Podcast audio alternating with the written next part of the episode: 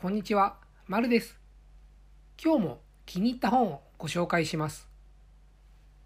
今回ご紹介する本は、2030年お金の地図という本です。著者はジム・ロジャーズ。以前こちらでもご紹介した方です。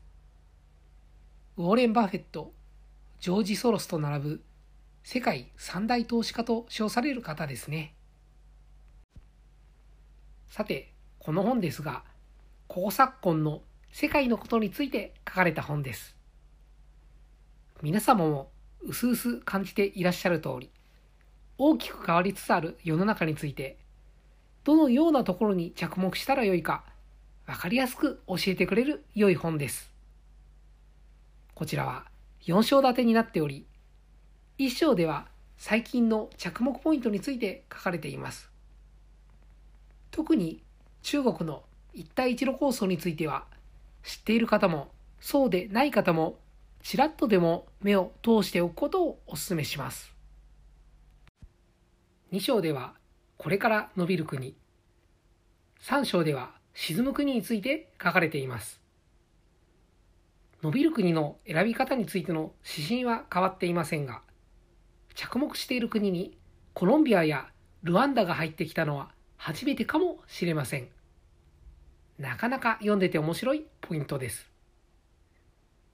3章の沈む国については予想がつく方にとってはその予想通りですのでぶっちゃけ読み飛ばして OK です。それよりもラストの投資戦略ですね。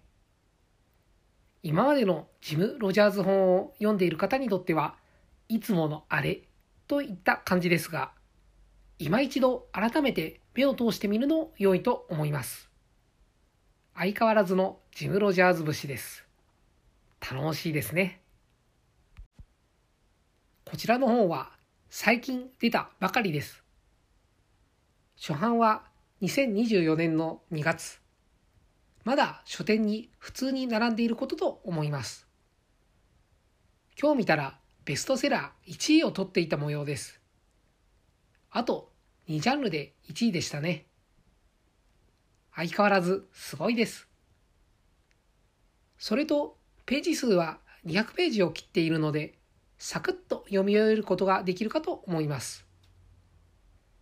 例によって著者名、本で検索すれば、この本を含めたくさん本が出てきます。この本と合わせて読んでみると良いと思います。